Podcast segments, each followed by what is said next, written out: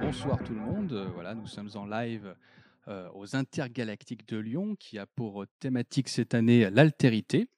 Et donc euh, ce soir, nous accueillons Johan Ortsulik et Fabien Moreau. Et nous allons parler euh, de Godzilla.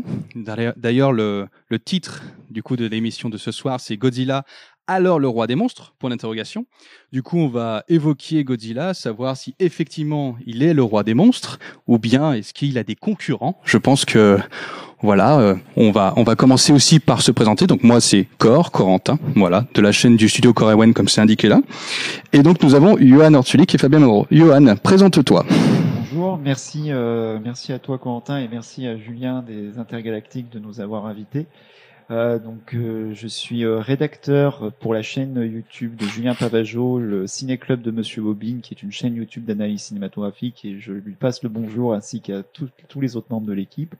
Euh, j'écris, je suis également rédacteur pour le site internet euh, Furiosa de Nicolas Guilly, à qui je dis bonjour. Et enfin, euh, récemment, depuis pas ma- peu de temps, donc je suis co-animateur de sur la, chaîne YouTube, la 36e sombre de, cha- de- du Cinéphage, qui est une émission de podcast consacrée au cinéma asiatique, qui est créée par Aurélien Gouriot-Vallès, que je salue, qui est également rédacteur pour le Ciné Club de Monsieur Bobine.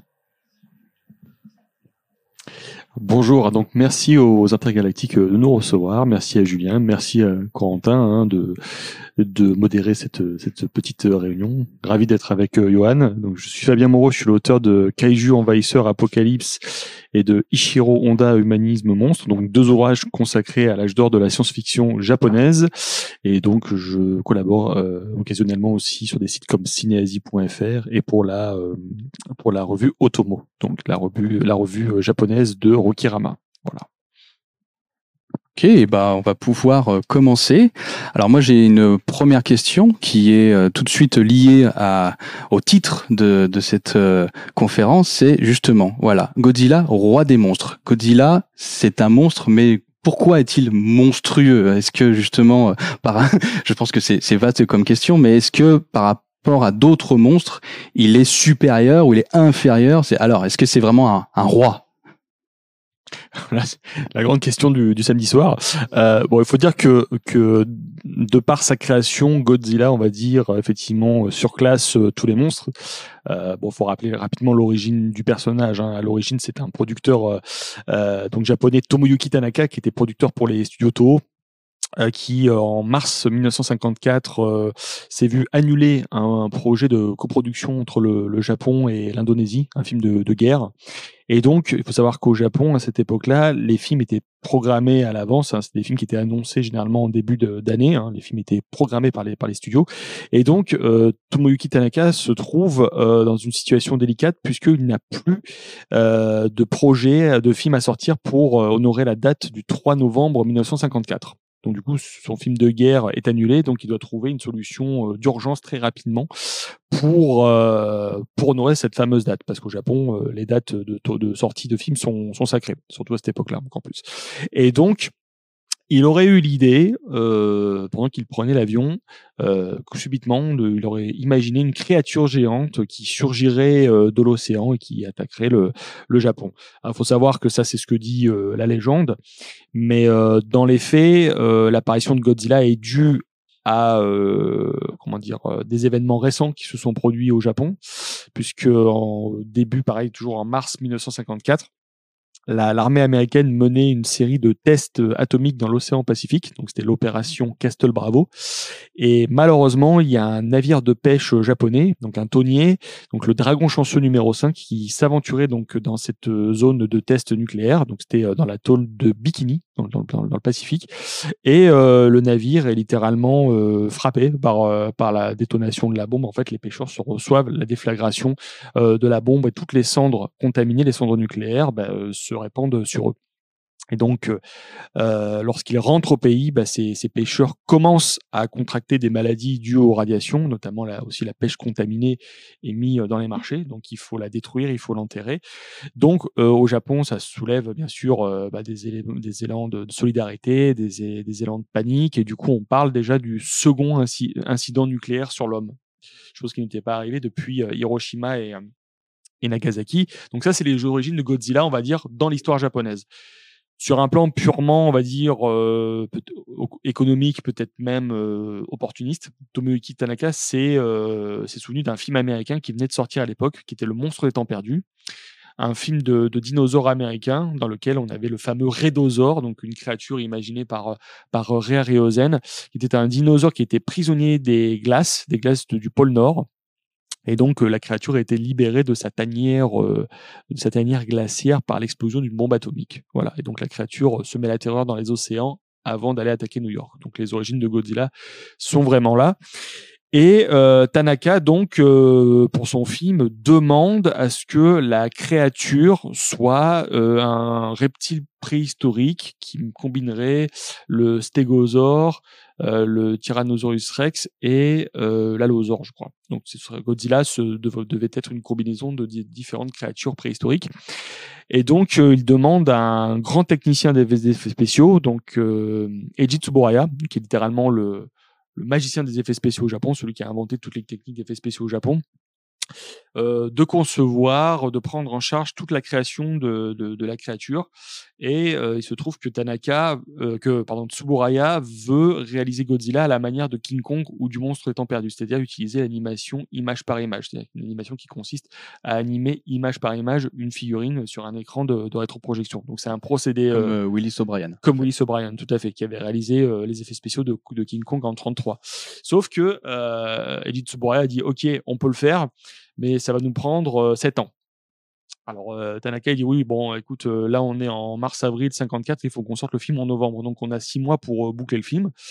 Et donc le tournage du film va être divisé en, en deux cinéastes. On a Ishiro Honda qui va se charger des séquences avec les acteurs, toutes les séquences dramatiques, tandis que Eiji Tsuburaya va prendre toutes les séquences de tokusatsu. Tokusatsu, c'est le terme au Japon qui est utilisé pour définir les effets spéciaux. Donc, ça veut dire tous les effets spéciaux à base de maquettes, de matte painting et aussi d'effets pyrotechniques. Et donc, pour créer Godzilla, ils vont utiliser une technique qu'ils vont baptiser plus tard la suite Mation, qui consiste à revêtir un comédien d'une combinaison, euh, d'une combinaison donc générale de caoutchouc, de latex, et donc ce comédien va marcher, piétiner des environnements miniatures euh, conçus par les équipes de, Tsuburaya. Donc voilà, c'est comme ça que Godzilla est né, et on va dire que lorsqu'ils ont conçu le design de Godzilla, bah, en fait ils ont fait une créature euh, bipède préhistorique qui est très droite, donc dans l'histoire, il est censé faire, enfin 54, il est censé faire 50 mètres tout au long de son histoire, tout au long des 76 cette année de carrière de Godzilla, il va passer de 50 mètres à 120 mètres. Donc, on peut dire littéralement. Même 300 mètres. Même 300 mètres dans des versions animées récentes. Donc, on va dire que de par sa taille et aussi de par son pouvoir, parce qu'il a une, une spécificité, c'est qu'il peut cracher un souffle radioactif destructeur, on peut dire que effectivement en termes de monstres gigantesques, il surclasse littéralement tout ce qui a été fait avant et peut-être aussi après. Voilà, c'est à peu près c'est les origines du Godzilla de 54, mais on aura l'occasion de rebondir sur les, sur les autres films. Et tu évoquais en plus du coup les, les frappes nucléaires. Je pense que c'est aussi un écho de ce qu'il y a eu de plus monstrueux fait par l'homme à cette époque. Oui, parce que le, film Godzilla s'ouvre par le naufrage de navires de pêche qui sont frappés par son souffle nucléaire depuis l'océan. C'est clairement une réminiscence de l'histoire du, Dragon chanceux numéro 5, donc ce, navire qui s'est fait balayer par les essais nucléaires de 54. Et on peut dire que même si Godzilla, c'est littéralement une métaphore de la bombe atomique, c'est-à-dire c'est une bombe atomique en aérosol, en spray, c'est-à-dire qu'il peut littéralement tout détruire rien qu'en crachant son, son souffle. Voilà une arme de destruction. C'est à la fois un, un, c'est à la fois c'est un kaiju, mais c'est à la fois une arme de destruction massive, mais aussi une catastrophe naturelle, parce que généralement les kaiju, donc les monstres géants, euh, ne sont pas des créatures du, du, monde animal, ce sont des aberrations. qui n'ont pas forcément leur place aussi sur la, sur la planète. Ça peut être aussi des, mmh. des créatures mutantes. Mais tu vois, ce sont des créatures qui, euh, qui, qui, ne sont pas censées être là. Donc c'est pour ça qu'aussi elles incarnent une nature qui se révolte ou souvent mmh. la manifestation euh, de l'atome.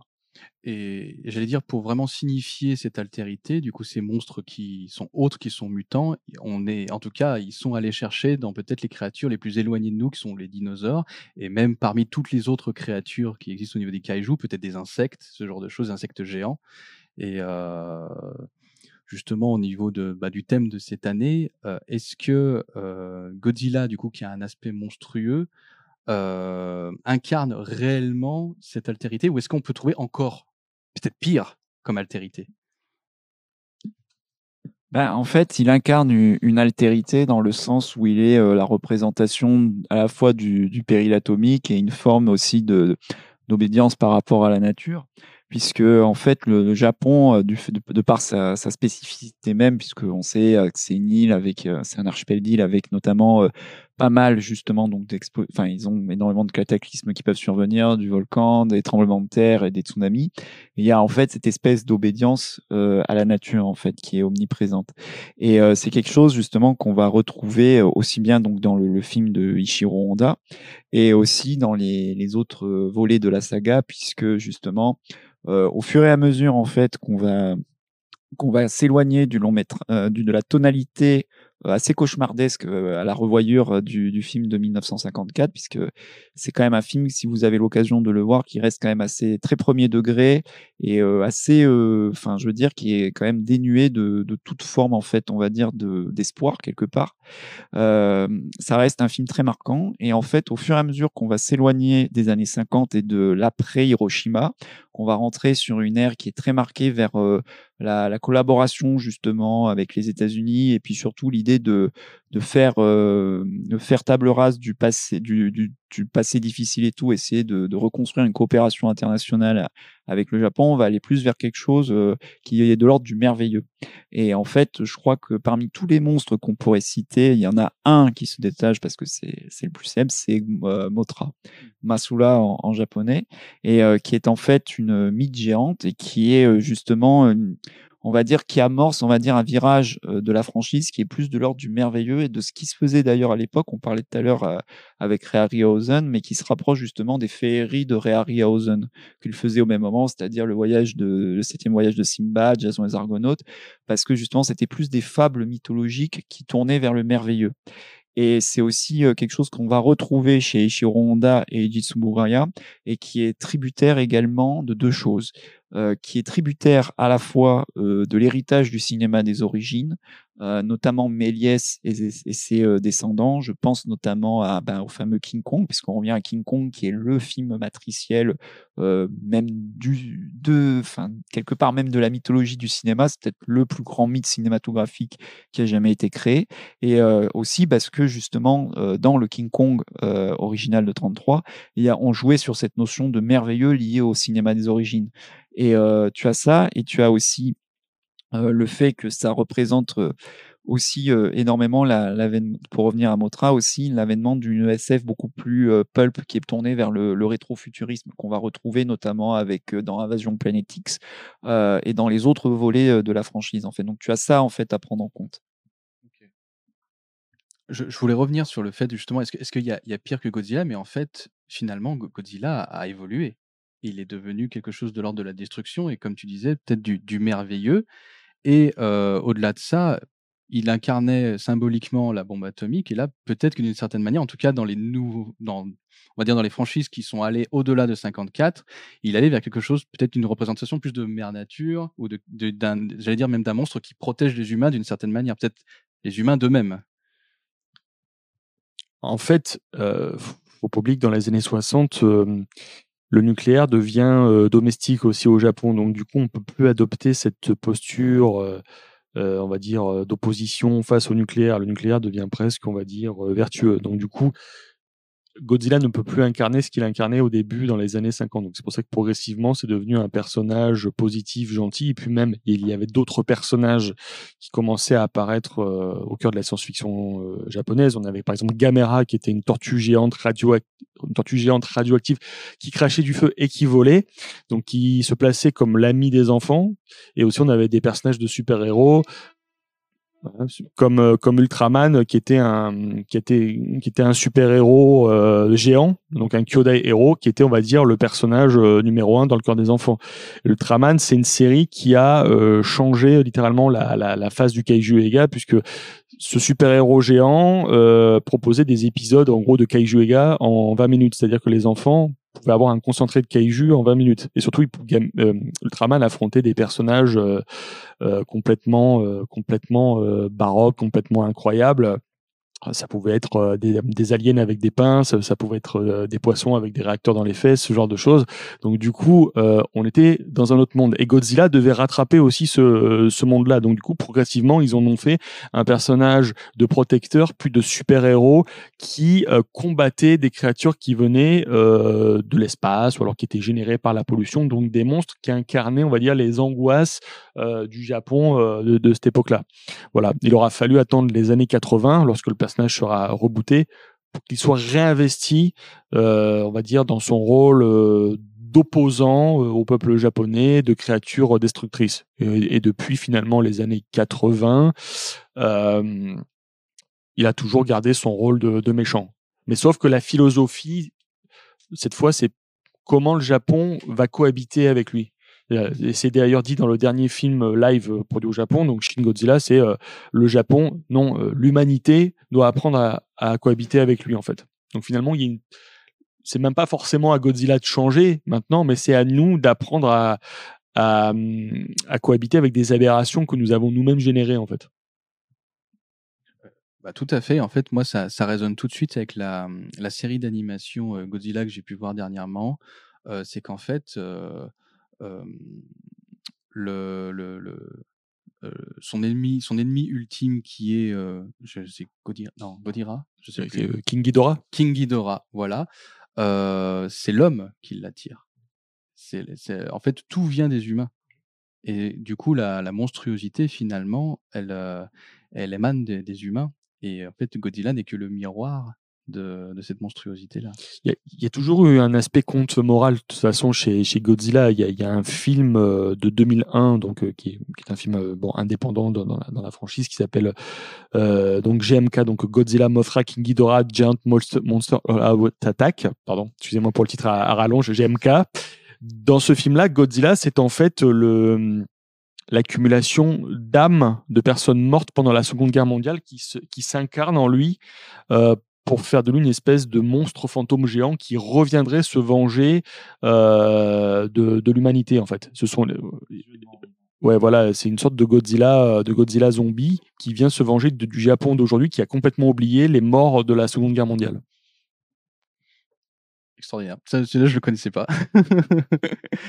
euh, Là, je pense tout à fait à, autre chose. En fait, quand, quand je pensais justement la, la monstruosité vient des humains, je pense que vous avez regardé dernièrement la série d'animation euh, L'attaque des titans. Oui. tu l'as pas vu? L'attaque des titans, en fait, on a euh, des humains qui sont géants et qui mangent d'autres humains. Et euh, moi, j'ai trouvé justement que cette, justement, ce, en fait, partir de cette monstruosité-là des géants, des géants humains était encore plus flippant que Godzilla lui-même qui dévastait tout. Parce qu'on avait vraiment, euh, on va dire, une relation anthropomorphique avec des géants qui viennent nous dévorer et ça faisait quelque chose d'encore plus monstrueux, quoi. Tu avais ça déjà en fait dans la, franchise euh, Godzilla, notamment avec Frankenstein. Euh, c'est-à-dire que tu as, pas sur la franchise Godzilla, pardon, mais avec les Kaiju Ega, puisque dans certains cas, c'est aussi des humains déformés, le plus célèbre étant Frankenstein, qui, qui était la créature donc imaginée par Marie Shelley et qui est devenue, sous la caméra de Ishiro Honda, géant. Et tu as ça aussi, en fait, cette espèce de, de, En fait, Godzilla, on parle de Godzilla, mais on pourrait parler de tout un pan du folklore japonais. Bon, on va rester sur le cinéma parce que sinon, on, on en aurait pour des heures. Mais en fait, disons que c'est l'idée d'un humain altéré géant. Elle est omniprésente beaucoup dans le, la, culture et le cinéma japonais. Tu as ça, ben, bien évidemment, donc chez Miyazaki, ou même quelque part même la, figure du mecha, euh, qui est euh, donc euh, en particulier à partir du moment où c'est Gonagai qui va qui va la populariser avec Mazinger et compagnie, ça devient justement cette espèce de d'humain altéré, que soit, enfin, d'humain altéré en sens symbolique, c'est-à-dire qu'il devient une espèce de géant, un peu comme pouvait l'être le golem, par exemple, dans la, la mythologie judaïque. Et d'ailleurs, je, renvoie justement à une série de films euh, qui ont été produits dans le sillage euh, de Godzilla, euh, qui sont des vrais chefs-d'œuvre, et je pense que Fabien Moreau pourra en parler encore mieux que moi, qui sont les Maijin, qui sont justement des, qui sont justement parmi les meilleures variations qui ont été faites suite au succès des, des Kaiju Ega, notamment de Godzilla, et qui représentent une espèce de, de golem version euh, japonaise qui vient se venger justement de l'humanité, ou du moins protéger en fait euh, les clans qui le, demandent, en fait les clans dans le, Japon féodal qui le demandent. Et en fait, il renvoie en fait à toute une imagerie, c'est presque du syncrétisme, euh, puisqu'on y retrouve à la fois de, l'imagerie euh, issue de la mythologie animiste japonaise, de la mythologie chrétienne et aussi de la mythologie judaïque, puisque ça cite explicitement, le deuxième volet va jusqu'à refaire explicitement le final des dix commandements de Cécile B2000, et qui reste une des scènes les plus hallucinantes qui m'a été donné de voir, euh, mais vraiment euh, ces dernières années, en tout cas dans mes découvertes. C'est un must-see, comme on dit, et c'est un bon complément justement à ce que pouvait représenter Godzilla, en fait, mais sous un jour un peu plus, euh, on va dire, animiste, dans le sens le faire. Tu nous recommanderais quelques titres? Alors, je pense qu'on va se permuter tous les deux. Donc, je dirais, bah, alors, sur Godzilla ou sur en général le Kaiju Ega Sur Kaiju Ega. Alors sur Keijuga, bah, je vais déjà recommander euh, donc les deux, celui qu'a cité. Euh, donc pour rester sur Godzilla, alors là on va parler plus sur des préférences de cœur. Euh, donc le premier bien évidemment de Honda, la, récente réinterprétation par Hideaki Anno et Shinji Eguchi, donc Shin Godzilla. personnellement, je garde beaucoup d'affection pour la, les, les films de Ichiro Honda qui ont succédé justement à, l'original. En particulier, il y en a deux qui est justement bah, Motra contre Godzilla, qui est un de mes, tout simplement un de mes films préférés de tous les temps. Euh, je, je considère vraiment, il est dans mon top 20 perso. Et pourquoi? Euh, Parce qu'en fait, c'est pour moi le, la, c'est la synthèse de tout, tout le cinéma monstrueux tel qui tel qui m'a bercé, on va dire. C'est-à-dire que c'est à la fois une fable, euh, une fable entre guillemets à la Ray Harryhausen tel qu'on pouvait le faire et tout à l'époque, mais avec du sweet mation. Je trouve que c'est un film très poétique en fait, qui se rapproche énormément des intentions que pouvaient avoir Marianne C. Cooper et Ernest B. Schoedsack quand ils faisaient le King Kong original dans sa représentation de la nature, quand bien même ça utilise pas les mêmes techniques et tout. Je trouve qu'aussi c'est un film qui est d'une étonnante modernité grâce aux effets spéciaux de Eiji Tsuburaya dans le découpage en fait des scènes d'action, puisque il faut être honnête, quand Godzilla par exemple affrontait King Kong ou euh, Anguirus, si je dis pas le bêtise, c'était euh, filmé au départ euh, assez fonctionnellement. Et en fait, là, c'est-à-dire la, la, chenille Motra oblige Tsuburaya à ses équipes à adopter une approche du découpage qui est beaucoup plus moderne et qu'on va qui va faire école par la suite. Et c'est aussi un film qui mine de rien amorce des films comme The Host ou même Jurassic Park, puisqu'en fait il y a tout un, un sous-texte en fait sur le merveilleux qui devient mercantile en fait. C'est-à-dire que c'est on a littéralement le protagoniste qui veut récupérer Motra pour en faire une espèce d'attraction et qui va jusqu'à dire je vais en faire l'attraction de mon parc à thème préhistorique. Donc ça vous donne une idée. Donc en fait, c'est un film vraiment très important, je trouve, qui est souvent d'ailleurs considéré comme un des meilleurs Godzilla avec après l'original et un des grands films de Ishiro Honda, qui est un, à mes yeux un très très grand artisan du cinéma japonais, mais très mésestimé, puisque justement, en fait, il a souffert en fait de la de la comparaison en fait avec d'autres cinéastes de genre de l'époque comme Terence Fisher ou Roger Corman ou même Mario Bava qui étaient plus des cinéastes on va dire la suggestion fantastique. Même quand ils œuvraient dans des genres comme le, le, vampire ou les classiques gothiques on restait quand même de la suggestion. Honda a toujours eu beaucoup de problèmes à se faire une place jusqu'à récemment parce qu'il avait plus une approche avec Suburaya qui se rapprochait de ce que pouvait faire un duo comme Jerry Anderson. Jerry Anderson qui était le, le papa des Sentinelles de l'air etc qui était plus un, un cinéma démonstratif d'effets spéciaux et euh, pour moi, ça fait partie des grands artisans euh, du cinéma fantastique, même en dehors de Godzilla, puisqu'il a fait des, des, merveilles, moi que j'adore, Matango, qui est le, par exemple le, on va dire le film matriciel de tous les huis clos horrifiques modernes, type La Nuit des Morts Vivants, Aliens, The Thing, ils doivent tous quelque chose. J'aime énormément L'Homme H, L'Homme H qui est, non, enfin j'aime beaucoup L'Homme H, mais il y a aussi The Human Whopper et en fait qui pour moi sont littéralement, euh, on parlait justement de réflexion autour de l'atome qui devient justement soit une force maléfique, soit une énergie positive.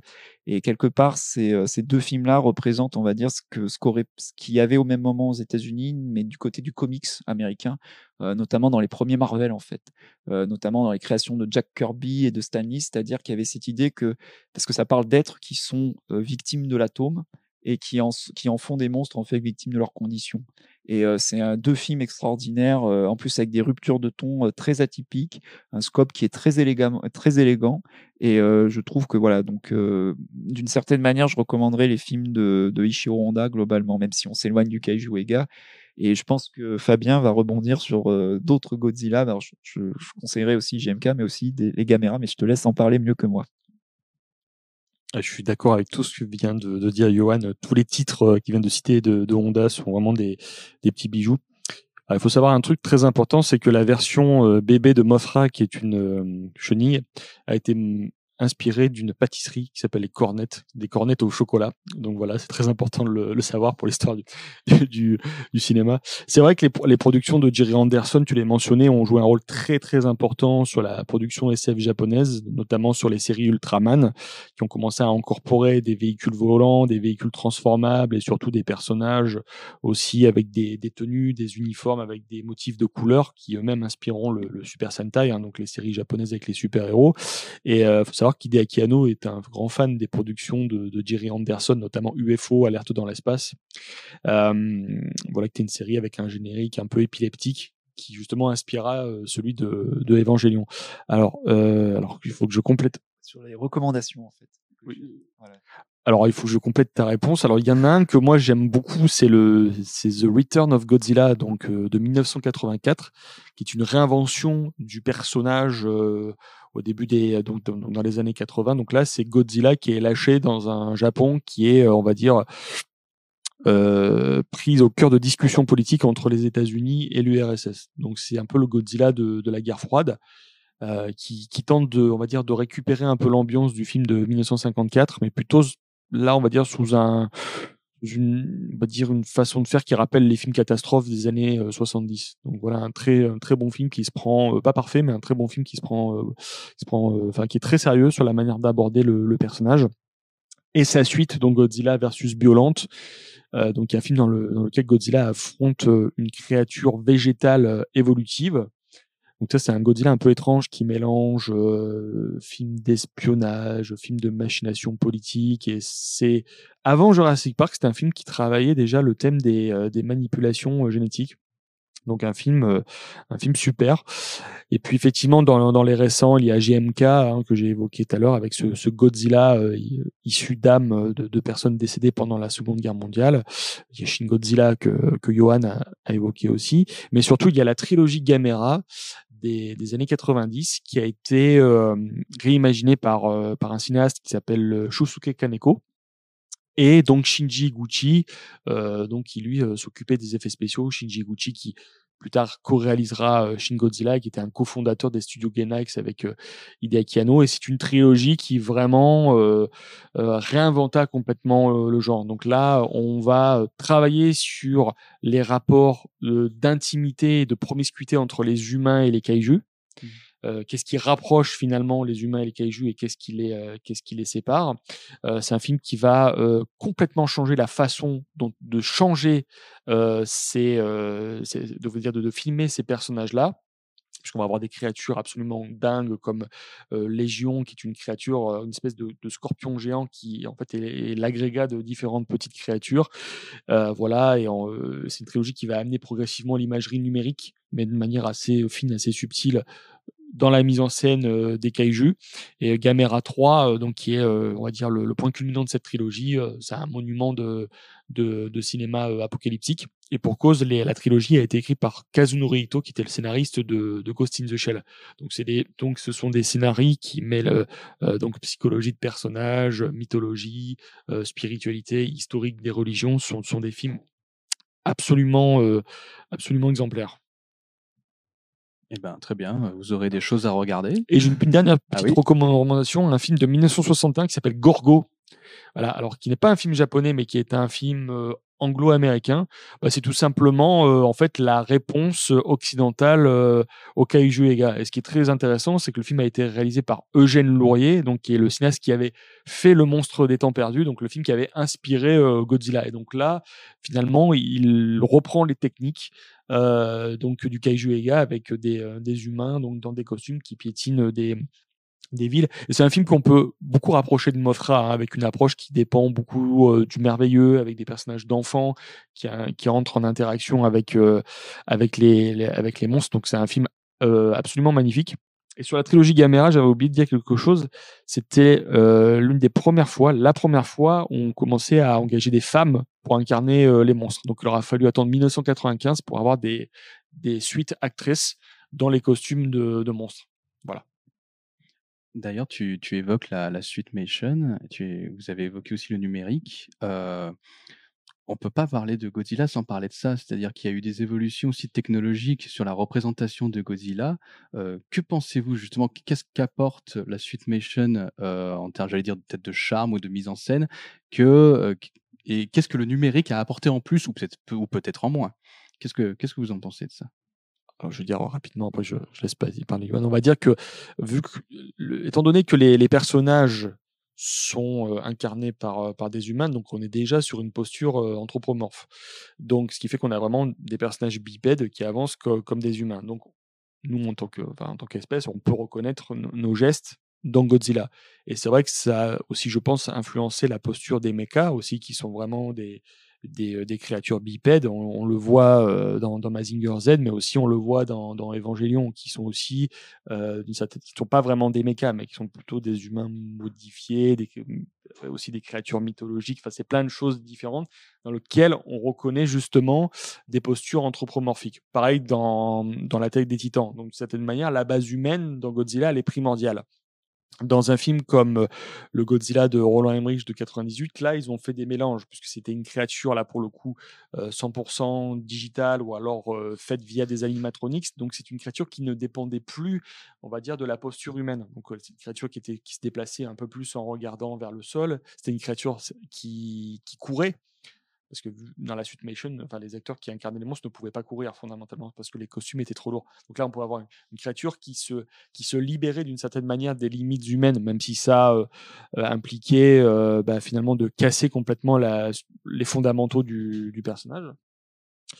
Dans Shin Godzilla, par exemple, le dernier film live japonais, là, ils ont utilisé carrément la, motion control, donc une technique dans laquelle on utilise un costume avec des capteurs où l'acteur peut faire sa performance et donc tous les mouvements sont enregistrés par ordinateur et ensuite on peut recréer par-dessus la peau et la texture du monstre.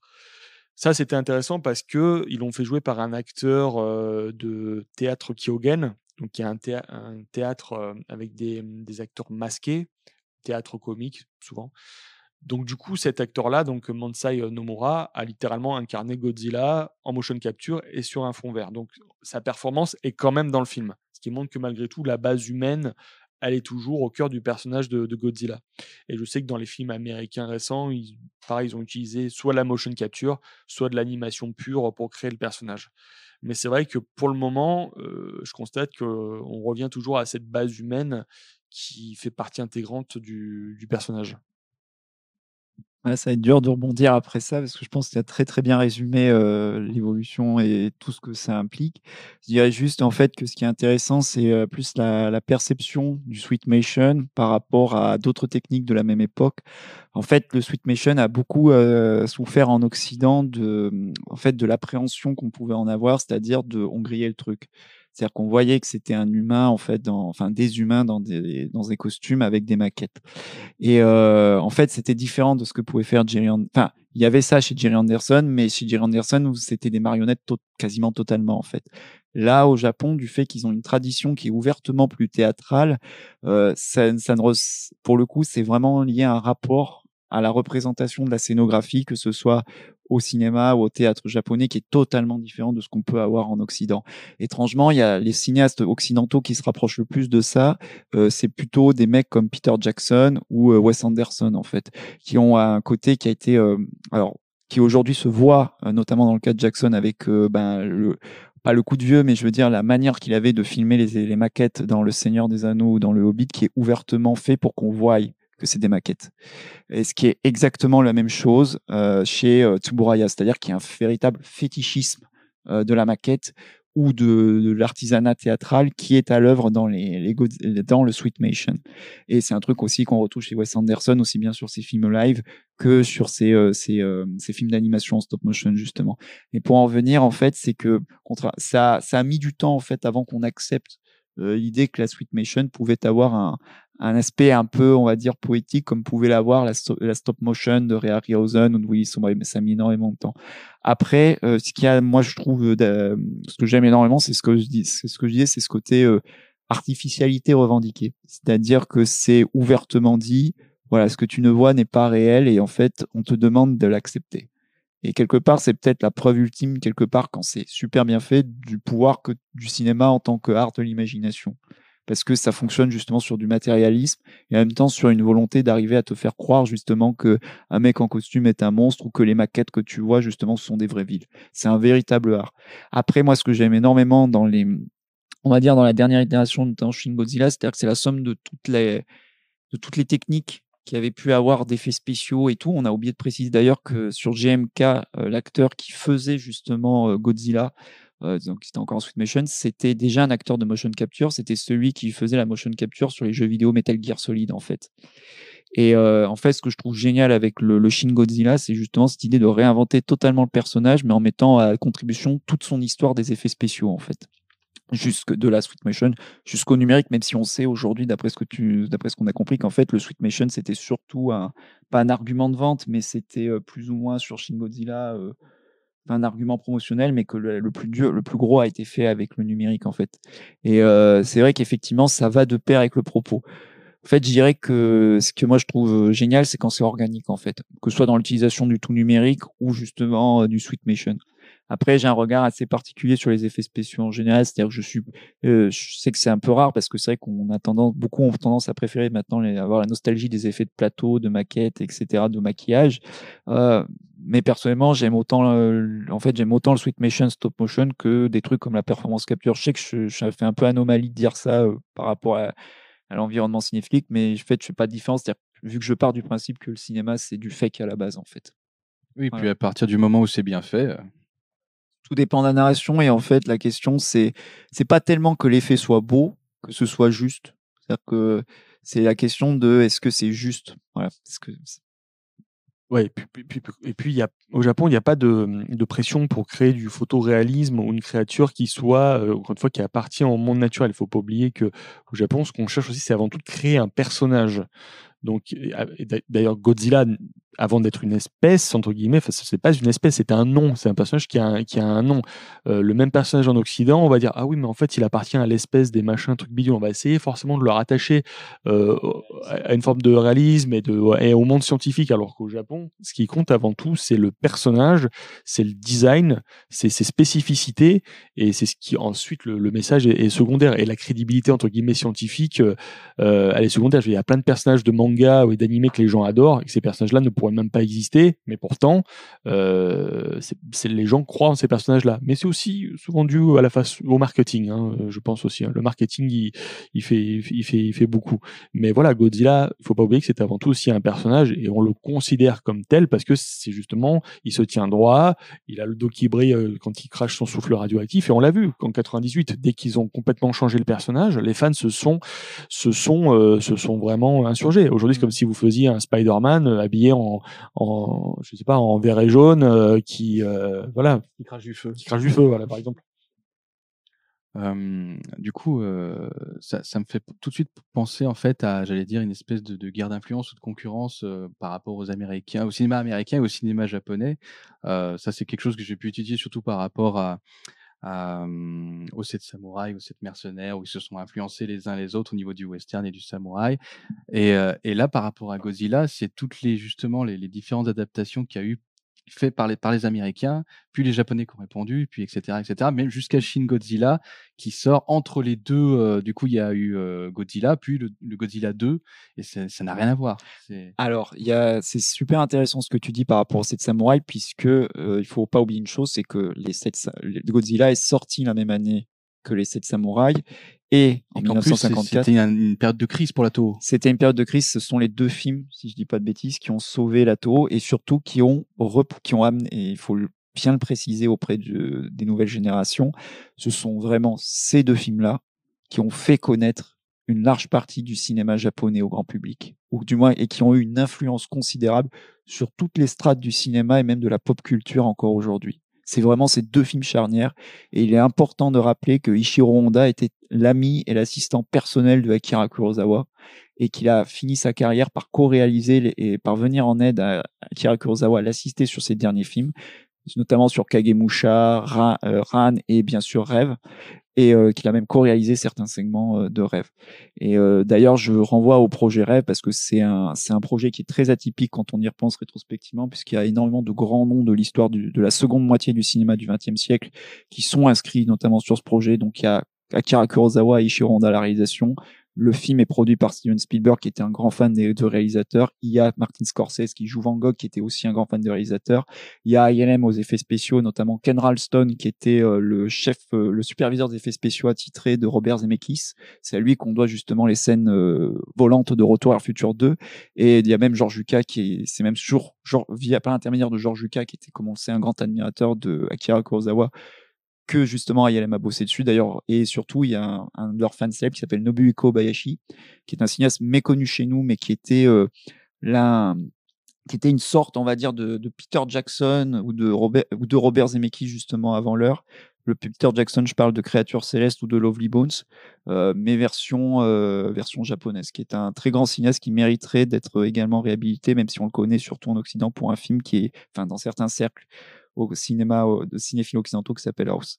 Donc là, je ferme la parenthèse, mais pour en revenir euh, sur l'influence qu'a eu Godzilla, c'est-à-dire que dès le début, il faut savoir que le, film, au même titre que Les Sept Samouraïs, était un des mieux exportés euh, donc euh, dans le cinéma américain par l'intermédiaire d'une compagnie qui s'appelle Transworld Pictures, si je dis pas de bêtises. Il a, il a été un peu censuré. Alors, il a été censuré, remonté. En fait, la version que tous les, les que tous les cinéastes type Joe Dante, Carpenter, Spielberg et consorts ont vu et découvert et fait qu'ils ont adoré le, le film quand ils étaient jeunes, c'était une version remontée baptisée King of Monsters, donc avec Raymond Burr et tout, qui a enlevé une partie des références justement à, la, le bombardement atomique d'Hiroshima, etc. Et en fait, ce qui s'est passé, c'est que ça, ça a été le début, on va dire, d'une collaboration suivie entre le Japon et les USA. Vous avez notamment deux acteurs qui s'appelaient euh, Nick Adams et l'acteur de West Side Story dont j'ai perdu. Ross Tamblyn qui ont justement joué dans des kaiju Ega et des films euh, donc euh, de la Toho. Et après, donc il y a eu effectivement, alors là on pourrait pas développer, mais il y a eu toute euh, l'histoire en fait de, l'adaptation, de, l'idée de faire un Godzilla américain qui remonte aux années 80. Mais en fait, ce qui est intéressant, c'est que ça a été un film aussi charnière on va dire que les sept samouraïs a pu être dans le, du côté du film d'action et même du, film épique. Mais pour en venir, en fait, ce qui est intéressant, c'est qu'à chaque fois que les Japonais étaient déçus des versions américaines, il l'a relancé. C'est-à-dire que, en fait, les Japonais étaient très déçus justement du Godzilla de Roland Emmerich, c'est ce qui avait, ce qui a donné l'impulsion pour lancer ce qu'on appelait la période Millennium de Godzilla. Et je crois, d'après ce que j'ai compris, rebolote avec la version Legendary Pictures. c'est un peu plus compliqué. Je crois que tu pourras mieux l'expliquer. Bah en fait, pour la version euh, Legendary Pictures de 2014, là pour le coup, c'est un film qui a cartonné et que les gens ont aimé. Alors, il y a eu des discussions, certains, certaines personnes ont aimé le film, d'autres pas, mais là, pour le coup, en fait, euh, ils l'ont fait parce que aussi c'était le moment d'exploiter euh, la licence pour le coup. Et le contrat stipulait qu'ils pouvaient très bien continuer à produire des contenus Godzilla au Japon pendant que la, pendant que la franchise américaine se, mettait en place aux États-Unis, en fait. Voilà, donc là, c'était pas une réaction c'était pas une réaction, on va dire, de, frustration ou de revanche par rapport aux États-Unis. C'était qu'en fait, ils voulaient exploiter la franchise au Japon et la, développer de manière un peu, un peu Panzer, un peu massive. Quoi. Donc, il faut aussi, il faut deux franchises parallèles. Voilà. Euh, du coup, ça, ça me fait penser mmh. aussi au prochain film qui va arriver, qui est le, le, le King Kong versus Godzilla qui, est en 2021. Qui est déjà sorti. Qui est déjà sorti. Je l'ai pas vu, c'est pour ça que je dis qu'il va arriver. Mais euh, en fait, est-ce que c'est le climax? C'est-à-dire qu'au niveau justement des, des, influences américaines et japonaises, King Kong a peut-être aussi euh, euh influencé la, la, la, création de Godzilla, et puis inversement, euh, ça, ça, a donné des impulsions. Et on se dit, voilà, ces deux monstres sacrés, un l'icône du cinéma, bah, en fait, si tu veux, le King Kong Kong Godzilla, c'est déjà un film de 1962 de Ishiro Honda, et qui en fait est un film qui a été un peu mal compris. En fait, il y a, clairement des défauts dans le film, mais en fait, nous, ce qui est un peu triste à dire, c'est qu'en Occident, on le voit je suis pas obligé de, je suis malheureusement obligé d'envoyer le terme, on le voit comme un nanar, alors qu'en fait, il a été pensé dès le départ comme une comédie sarcastique. C'est un film, en fait, que comme vous le revoyez à la relecture, qui annonce pas mal, en partie, ce qu'on va retrouver dans les, le cinéma des années 80, euh, notamment chez des gars comme Joe Dante. Euh, notamment sur des films comme Gremlins 2 et tout, puis c'est le début justement de cette espèce de conscience du merveilleux qui finit par se faire rattraper par des, on va dire des instances commerciales. Parce qu'en fait, il y avait tout un sous-texte euh, critique. c'est pour ça qu'en fait, le bad guy est ressemble à une espèce de caricature de, on va dire de, comment dire, de, pas de PDG, mais un peu aussi de PDG, de salaryman, tel qu'on pouvait le voir à l'époque dans le Japon, puisqu'il y avait ça, ça découle d'un sous-genre qui était la comédie de salaryman, qui est méconnu chez nous. Et en fait, euh, c'est un film qui annonce, on va dire, tout ça. Alors, il y a, le film a clairement des défauts. Hein, par, c'est vrai que les parties en Sweet Mation sont vraiment pas terribles, notamment euh, tout le faciès de Godzilla et le faciès de King Kong. Et en, même les chorégraphies. Même les chorégraphies, c'est vrai que quand tu le vois, compare avec ce qui va arriver avec notre raconte Godzilla, qui est un film superbement mis en scène, même dans la manière de gérer les combats euh, entre les monstres. Euh, c'est vrai que le contraste est assez, violent, mais c'est un film qui reste très intéressant ce qu'il dit. Après, sur le en fait, sur l'idée de l'affrontement entre Godzilla et King Kong, c'est une idée de match-up en fait, euh, une idée de match-up qui remonte euh, et qui devient en plus de plus en plus prépondérante à la pop culture de ces dernières années. Mais pour en venir sur King Kong contre Godzilla, c'était clairement l'envie en fait de, de, rassembler tous les monstres euh, dans le Monsterverse. Alors après, moi, j'ai pas vu le film. En fait, ça fait penser aussi, j'allais dire aux Avengers d'une certaine manière. C'est oui, mode en mix bah, Après, c'est le, le, gros défaut. Enfin, ça, avec Fabien, on a pas mal parlé. On a c'est-à-dire qu'il y a une, ce qui est assez aberrant, c'est qu'autant le premier euh, film américain qui est ressorti de cette vague, donc de 2014, on peut lui trouver des qualités et défauts. Moi, je sais que je suis plus mitigé que Fabien sur le film, mais je reconnais par contre une chose, c'est qu'il avait vraiment voulu retrouver l'âme en fait du film original. Il y avait vraiment une volonté de bien faire en fait, de respecter le matériau d'origine, de respecter l'âme du projet. À partir de ça, ils ont vu que les retours, euh, enfin voilà, ils ont décidé de partir sur un MonsterVerse et surtout sur une, sur deux aberrations, mais qui sont d'une je me permets de dire le mot d'une connerie monumentale par rapport au propos original. Le premier, c'est l'utilisation qu'ils font de l'Oxygen Destroyer, euh, qui dans le film original de Honda est un élément euh, quasi euh, philosophique, puisque c'est une arme qui peut, qui peut détruire Godzilla, mais qui peut aussi détruire l'humanité. C'est-à-dire que si elle est mal récupérée par les humains, et, en fait, y a le créateur de l'Oxygen Destroyer, pendant tout le film, hésite à passer cette arme à, à, à l'armée japonaise pour justement le détruire. Donc c'est un truc très très important. Et dans le, le, le King of Monsters de, de 2018, bah, c'est littéralement un truc, hop, on l'utilise et ça sert à rien. Puis après, on peut ressusciter Godzilla. Donc tu fais, bon, ok, déjà vous chiez sur le. Les oui, juste un, un, ressort scénaristique par rapport à, King Ghidorah et encore. C'est ça. Et, l'autre et l'autre coïncidence, c'est-à-dire qu'ils ont pris littéralement à la lettre l'aspect King of Monsters et c'est vrai que le plan final, euh, on était atterré parce qu'on s'est dit c'est Avengers quoi. Ce n'est pas voilà. Alors après il y avait cette idée-là aussi dans le Destroy of Monster, mais c'était c'était quand même assez différent. Le Destroy of Monster, qui est le film sur lequel ils ont basé en, grande partie euh, cette, tentative de résurrection, euh, notamment sur King sur le, Godzilla King of Monster, mais c'était dans une optique qui était déjà beaucoup plus légère de base, alors que là ça essaie clairement de faire un Avengers de monstres. Et je me souviens d'avoir dit mais ils n'ont pas compris euh, ce que voulait dire King of Monsters, c'est-à-dire que Godzilla, King of Monsters, c'est le destructeur de l'humanité, c'est lui contre lequel l'humanité se prosterne. Ce qui était, alors que là, c'est littéralement le roi des monstres, c'est limite Iron Man, quoi. Ouais, je, je, je, complète ce que tu disais sur, euh, sur le King Kong euh, versus Godzilla de 62.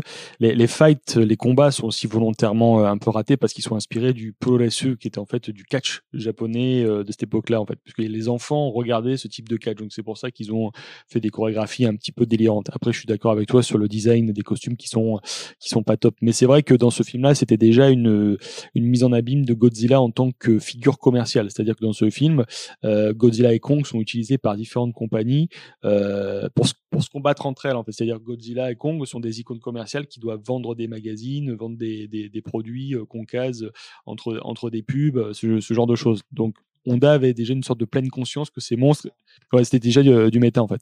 Euh, j'ai pas grand chose à ajouter sur le sur le Monsterverse que que Johan vient euh, de décrire avec beaucoup de pertinence. Euh, même si je trouve que dans ces films-là, ce que je trouve un petit peu nauséeux, c'est qu'on décrit toujours, et ça c'est très américain, le nucléaire c'est toujours la solution à tout. Il y a une espèce toujours de de nucléaire un peu bienveillant, un peu un peu pur, qui montre euh, une certaine politique américaine euh, vraiment un peu un peu nauséabonde. Même Godzilla dans dans cette dans la version de Gareth Edwards que que, que j'adore, euh, Godzilla n'est pas créé par le nucléaire américain, mais le nucléaire américain est utilisé pour le détruire parce qu'il existe déjà en fait. Donc ça montre qu'il y a un côté euh, euh j'assume pas du tout, euh, j'assume pas.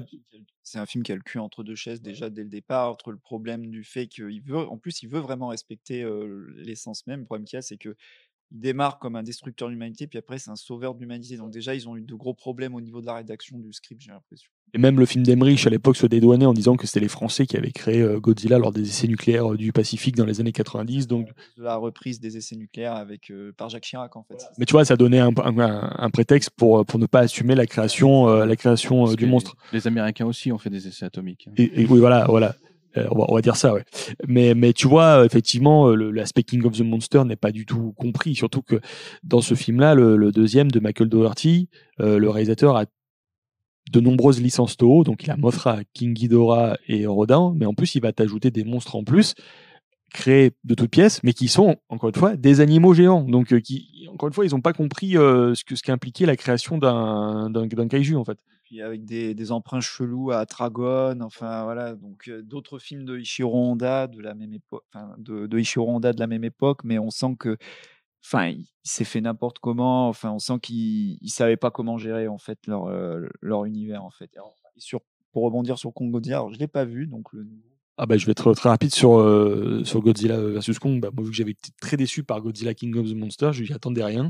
Et en fait, je pense qu'il y a des enjeux quand tu as 6 ans.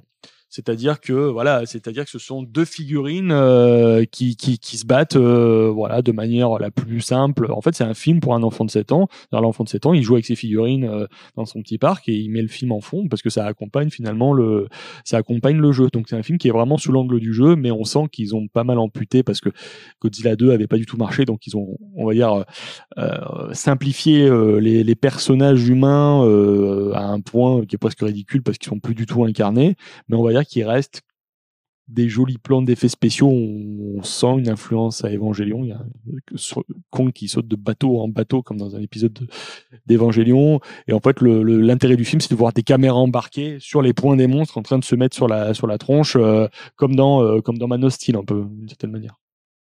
Voilà.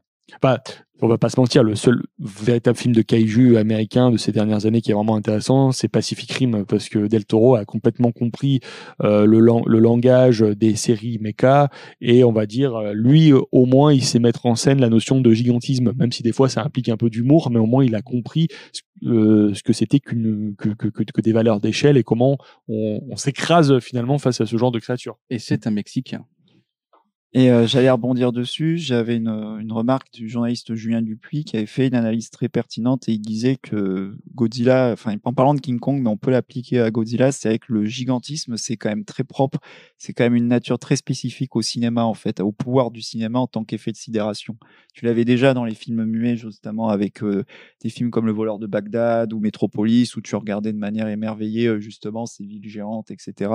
Et c'est vrai que tu prends le King Kong ou même le Godzilla, c'est vraiment des incarnations de, de, créatures qui sont vraiment, même si elles sont résidus d'influences diverses et variées, mais qui sont vraiment des incarnations du pouvoir du cinéma en tant que via son, gigantisme en fait. Donc c'est des créatures purement cinématographiques et des mythes purement cinématographiques. Eh bien, écoutez, là, on arrive bientôt au terme de, de cette émission. Est-ce que vous avez euh, un dernier mot à dire euh, tous les deux au sujet de Godzilla? Peut-être une recommandation ou peut-être un, un livre Bah, moi, je vais faire de l'autopromo.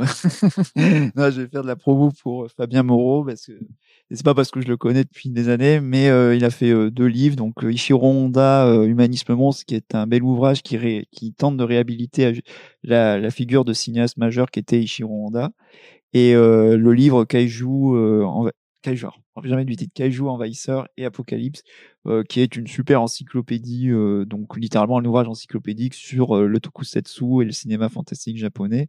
Et au niveau Rocco, je vais recommander un perso, je vais recommander un, un petit un film que j'ai déjà évoqué, mais qui est qui est un des meilleurs en fait, qui a su reproduire des mécaniques du, genre Kaiju Ega, mais à les réinvestir dans un dans une autre cinématographie, même si on reste du côté de l'Asie, c'est justement The Host de Bong Joon-ho, euh, qui reste en fait, euh, qui est une réappropriation euh, très intelligente justement du, concept de Kaiju Ega, mais appliqué à une dimension euh, plus intimiste, sans pour autant renier euh, ce qui en fait la force.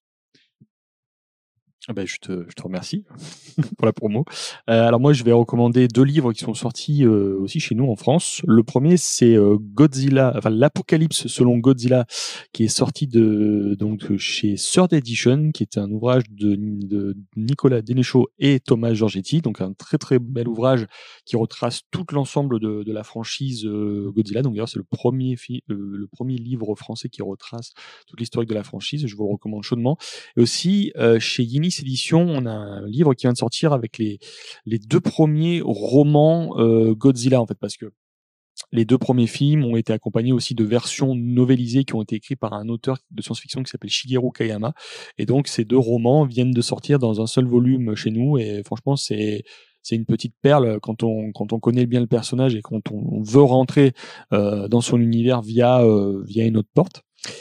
Et pour recommander un film, je recommande un film qui est sorti chez nous en Blu-ray qui s'appelle Love and Peace euh, du réalisateur Sonotion, qui est un film euh, dans lequel un, homme, euh, un, enfin un, employé de bureau, encore un salariman un peu loser, veut devenir star du rock. Sauf que à, la maison, il a une petite tortue et donc il va faire quelque chose d'impardonnable à, cette petite tortue, qui va peut-être ou pas la transformer en, en kaiju. Voilà. Bah écoutez, bah merci Fabien, merci Johan, voilà. Merci à vous. Merci à, merci à toute merci aux intergalactiques. des Merci intergalactiques. à vous voilà, et aux intergalactiques pour avoir organisé fois. cette émission. Et Euh, merci aux personnes qui sont là dans la voilà, salle. merci à vous, merci public.